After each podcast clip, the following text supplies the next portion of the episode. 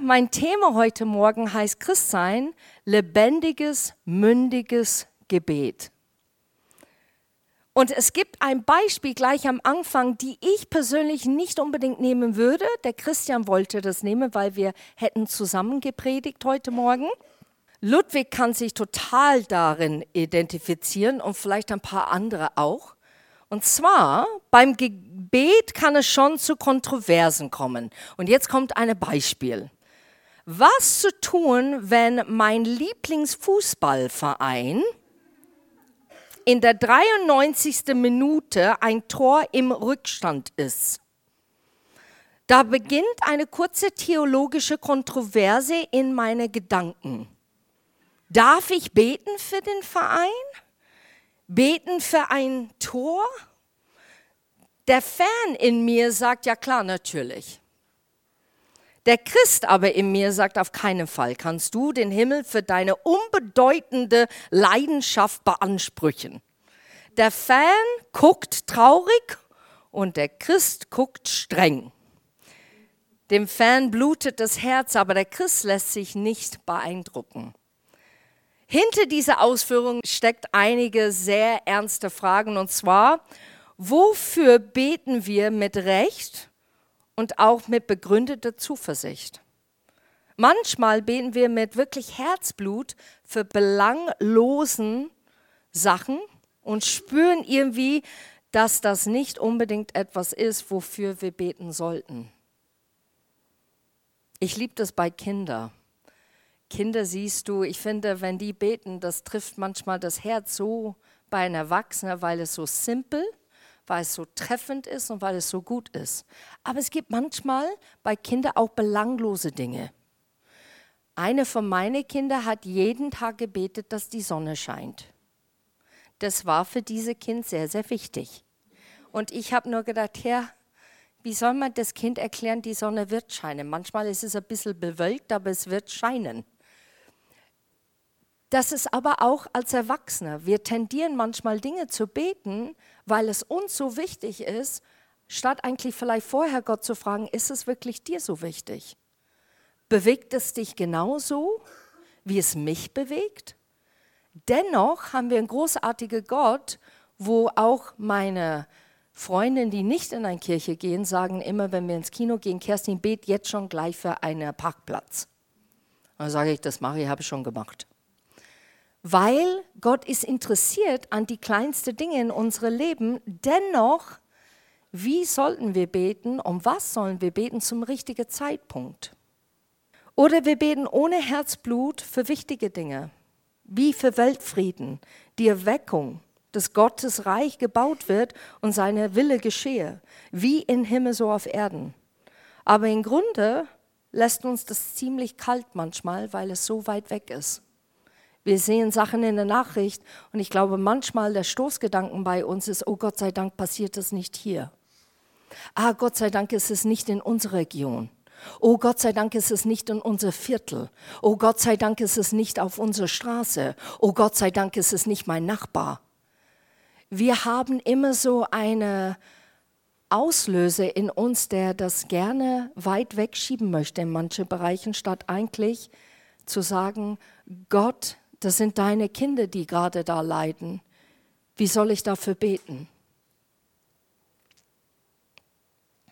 Im Grunde genommen ist das Gebet ein freundliches Gebot, das erste und wichtigste, wozu Paulus sein Freund und Schüler Timotheus auffordert, ist das Gebet. 1. Timotheus 2, Vers 1 steht hier, am wichtigsten ist, dass die Gemeinde nicht aufhört zu beten. Ich bin so froh, er hat nicht nur den Satz gelassen, sondern er hat gesagt, wenn du fragen würdest, ja, für was sollen wir beten? Es geht dann weiter, betet für alle Menschen, bringt eure Bitten, Wünsche, eure Anliegen und eure Dank für sie vor Gott. Und in Vers 2 sagt es, betet besonders für alle, die in Regierung und Staat Verantwortung tragen. Das Beten kann einmal sehr abstrakt vorkommen, da wir unser Gegenüber nicht sehen. Wir sprechen mit jemandem, den wir nicht sehen können. Das ist auch, ich glaube, das Schwierigste bei vielen Leuten, wenn die sagen, ganz am Anfang, wenn die zu Gott kommen, wie soll ich mit ihm reden?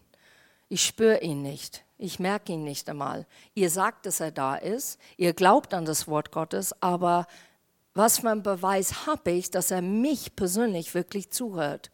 Besonders wenn Gebete jahrelang gehen. Und ich kenne das. Jahrelang, wo du darauf stehst und vertraust, wo du immer wieder loslassen musst und wirklich sagen, nein, du hast mich erhört. Du nimmst mich wahr, um was ich jetzt gerade bete und sage.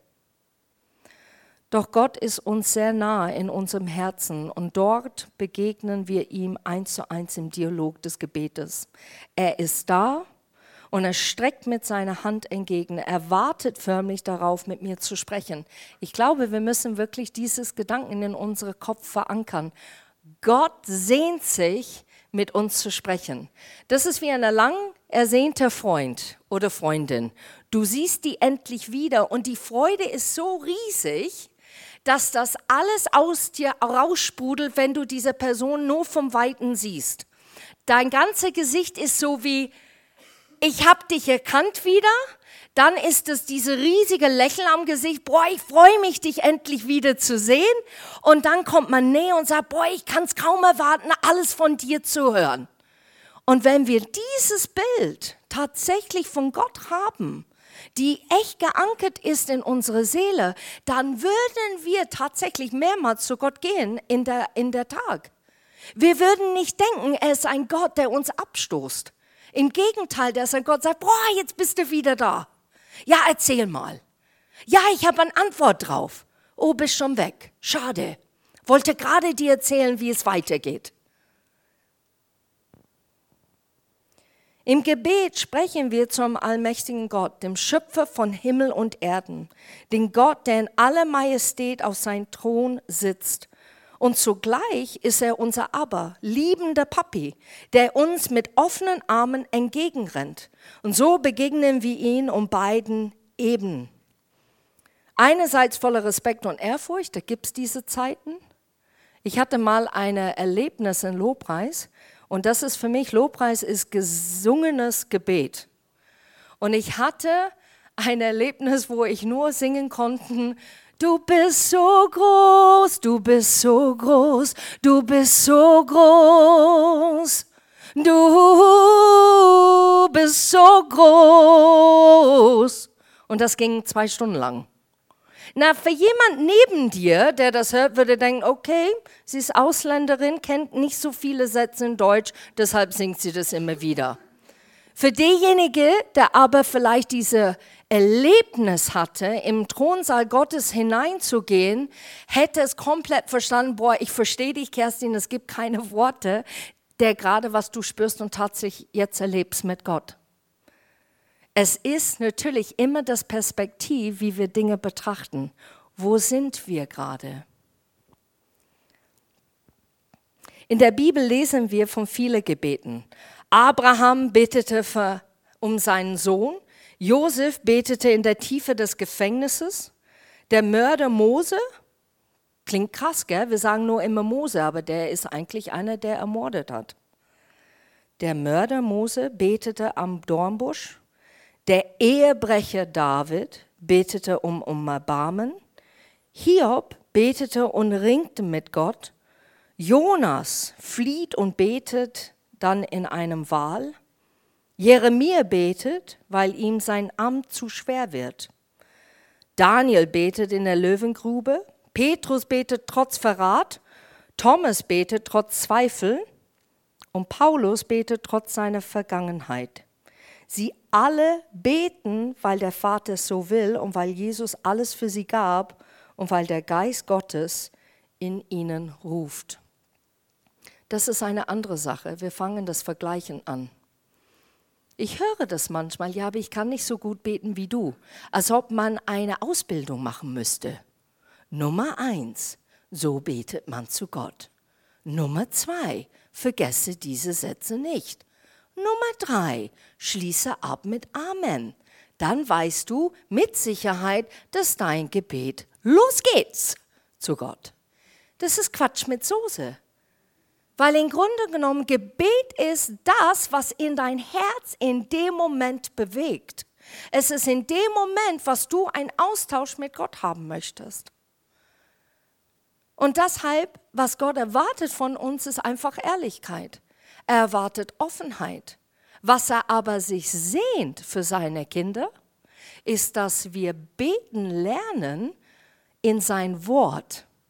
Dass wir sein Wort verwenden und beten, nicht gemäß immer unser Gefühl nicht gemäß unserer Reaktion auf etwas. Und da tendieren wir das zu tun.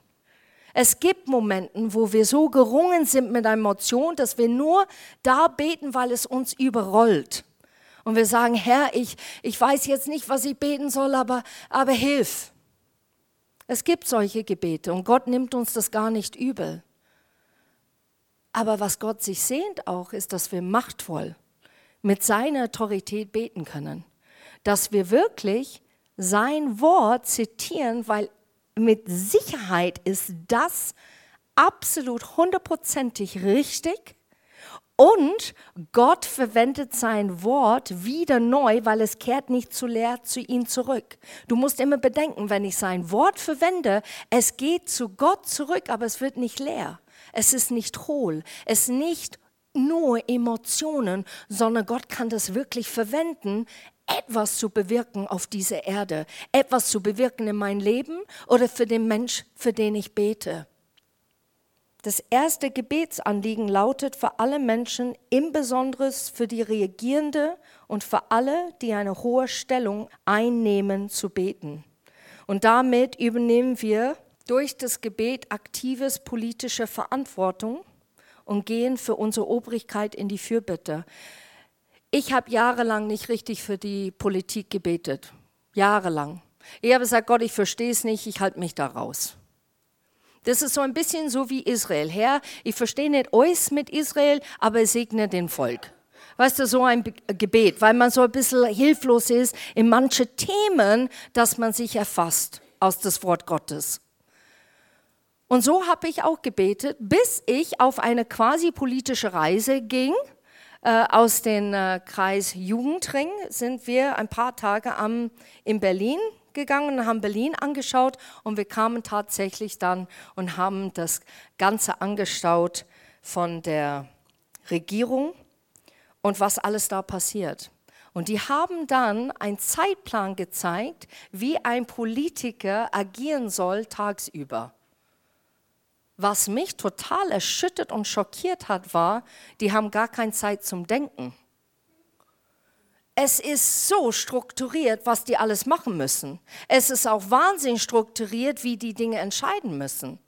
Und das hat mich so bewegt innerlich, wo ich heimkam und habe gesagt, Gott, es tut mir so leid, dass ich nicht für diese Menschen bete, die entscheidet, wie es mir geht in diesem kostbaren Land. Das tut mir so leid. Und jetzt bete ich. Ich bete, dass wenn die Pausen haben, und ich bete, dass die Pausen haben, dass die Zeit haben, nicht nur zu denken und überrollt sind von verschiedenen Stimmen, sondern dass die deine Stimme hören. Durch das ganze Chaos, dass die deine Stimme hören, dass die nicht ablenkt sind von einer großen Welle von anderen Menschen, die in eine Richtung gehen, und überrollt sind, die müssen auch so entscheiden, sondern dass die stehen für das Richtige, das Wahrhaftige, was eigentlich von dir persönlich kommt und was du sehnst für dieses Land. Das war dann plötzlich mit einer Überzeugung. Und ich glaube, das ist wirklich eine sehr wichtige Sache. Wir müssen sehr oft nicht hineinversetzen in das, was wir beten. Das tut gut, wenn wir das tun können, aber dass wir hineinversetzen, wie Gott die Sachen sieht. Wie sieht Gott das? Was betrachtet er? Ist es dir wichtig, Gott? Wenn es dir wichtig ist, dann soll es mir genauso wichtig sein. Das erste Punkt, dass sie tun, was gerecht und im Frieden dient, so kann man beten für diese Leute, für die Politiker, für die Familien dass sie nicht betrunken werden von ihrem Einfluss und ihrer Größe. Ruhm kann sehr ansteckend sein und es kann so ablenken. Es macht der Ego größer und es macht eigentlich das, wozu die berufen sind, sehr, sehr klein. Und das passiert nicht nur in der politischen Welt, es kann auch in Gemeinden passieren. Es kann passieren in deiner Arbeit, wenn du eine Position erlangst, der andere nicht haben. Es kann auch in einem Freundeskreis sein, wo Leute hängen auf deine Lippen, weil du mal vielleicht ein oder zwei Sätze gesagt hast, die echter Hammer waren. Es kann überall passieren. Und wir müssen darauf achten, dass wir richtig Einfluss haben und die richtige Größe zeigen und nicht eingenommen sind von das, was uns beeinflusst außerhalb. Dass wir beten können, dass sie genügend Kraft haben, dem Druck der Verantwortung standzuhalten. Das natürlich, was der Medien zeigt oder sagt, ist vielleicht ein Viertel von das vielleicht, was tatsächlich abläuft in die Besprechung, in die Meetings, in das Gespräch, in die Entscheidungen, dass die treffen. Und zu allerletzt, dass sie weise genug sind, die Dinge zu durchschauen und kluge Entscheidungen zu fällen.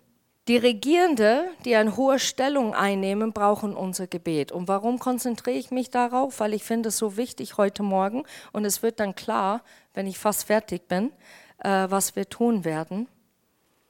Aber die brauchen unser Gebet und das Gebet für sie braucht einen festen Platz in unserer Gemeinde, in unseren Haushalten. Warum? Weil es einfach in das Wort Gottes steht. Weil Gott es so wichtig genannt hat, dass er es in sein Wort gelassen hat. Weil er gesagt hat, bete bitte dafür. Und im Besonderen ist es auch wichtig für die Herzen und Seelen, die Regierenden zu beten, dass sie auch zu Jesus finden.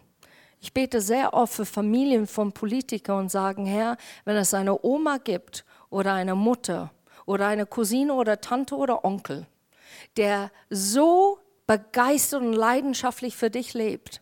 Ich bete, dass du diese Politiker oder Politikerin ansteckst. Ich bete, dass die sehen, dass du wirklich Wahrheit bist, dass du das Leben bist, das wir so nachsehnen auf dieser Erde. Und dass du wirklich der einzige Weg bist in unserem Leben. Gebet ist eine mächtige Wache in der Hand der kleinen Leute. Und zwar gibt es ein bewegende kleine Beispiel. Am 9. November 89, 1989, die Mauer fiel und da sagten die ratlosen Mächtigen Folgendes. Wir waren auf alles vorbereitet, nur nicht auf Kerzen und Gebete. Hammer, oder? Die waren auf alles vorbereitet, nur das waren die nicht drauf vorbereitet, Kerzen und Gebete. Und Gott ist ein Gott, der überrascht. Wisst ihr das? Ich meine, wenn du schaust, die Mauer von Jericho, das ist für mich schon hammerartig. Ich muss das lieben, wenn Leute die Architekturen und sowas oder Architekt studieren und sagen, ja, der Mauer, der war modrig. Das war offensichtlich, als, als die da rumgegangen sind siebenmal und so geschrien, das war klar, dass der Mauer so zerbrach. Und ich habe mir gedacht, ja, wenn das so offensichtlich ist, warum nicht das erste Mal dann? Wir machen Dinge so klar in unserem Kopf, weil wir wollen Dinge berechtfertigen, damit wir Gott nicht so groß stellen. Leute, der ist groß. Und wenn er sagt, geh bitte siebenmal um eine Stadt, mit Posaunen und Klang und Jubel und Gebet, dann machst du das, weil er etwas dabei gedacht hat. Und ich glaube manchmal, wir sind so vernünftig geworden. Wir sind Christen, die gut aussehen müssen, gut reden müssen und gut rüberkommen, damit ne, die Welt denkt, die sind nicht so abartig. Aber ein kleines bisschen abartig dürfen wir sein. Und Gott hat es ganz deutlich in seinem Wort gesagt. You are a peculiar people. Also abartiger geht's nicht. Du bist eine außergewöhnliche oder abartige Volk.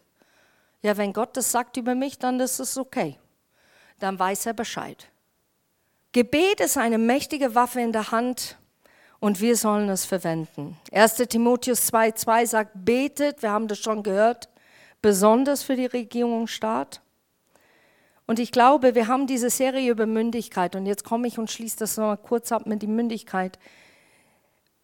Wenn wir so Schilde hätten in unsere, wenn wir schauen die Leute an und sagen, okay, du hast das Schild.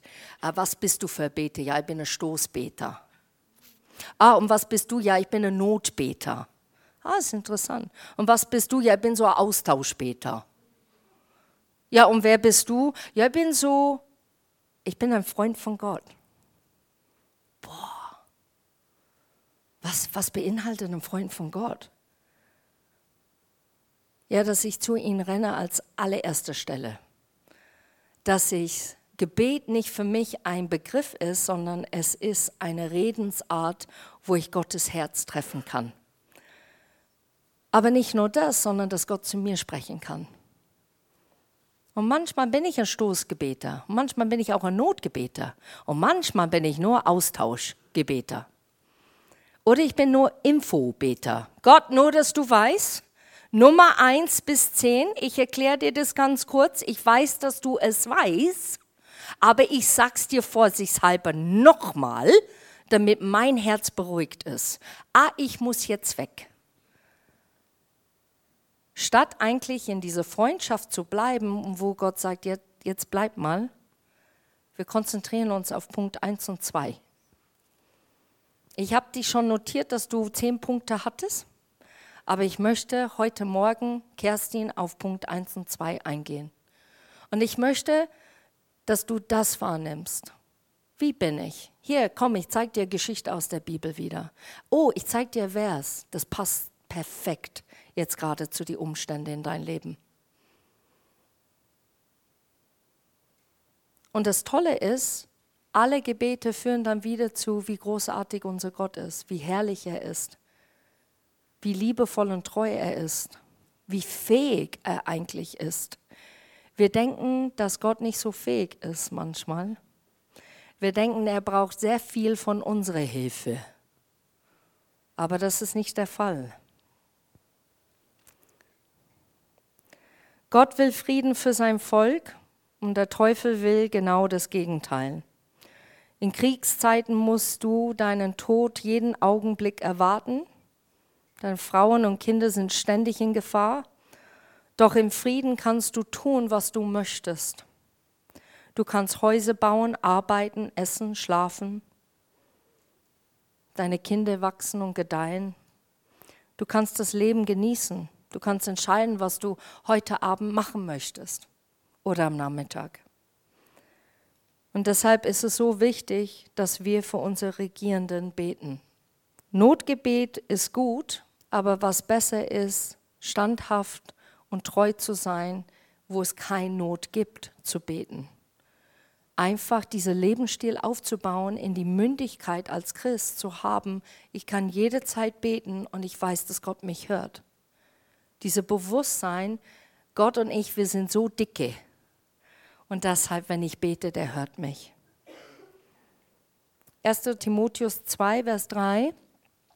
So soll es sein und so gefällt es Gott, unserem Retter. Vers 4. Denn er will, dass alle Menschen gerettet werden und seine Wahrheit erkennen. Das ist auch so eine Sache. Man ist dann plötzlich ein bisschen bequem geworden, weil man denkt, naja, ich kenne Gott, das ist okay. Ich habe einen Film neulich angeschaut im Kino, es war ein christlicher Film. Wir sind dahin gegangen aus zwei Gründen. Der erste Grund ist, christliche Filme zu unterstützen und zu sagen, ja, es gibt Zuschauer, die schauen diese Filme gerne an. Aber zweitens, in diesem Film gab es eine Beziehung zwischen der Sohn und seinem Vater, der sehr, sehr schwierig war. Und durch das ganze Film gibt es sehr viel Ups und Downs, aber letztendlich, was ich für mich gelernt habe, und ich bin heim und habe echt geweint, ich habe gesagt, Christian, ich bete zu wenig für meine Familie. Ich bete zu wenig für deine Familie. Ich bin so bequem geworden, dass die so sind, wie die sind. Und man findet damit ab. Aber wenn wir vorstellen könnten, wenn wir das nur sehen könnten, Leute, wenn wir es sehen könnten, du betest was und es macht tatsächlich sowas. Jetzt mache ich was. Ich, ich hoffe, das funktioniert. Hey, ich bete dafür, ich bete für diese Familie.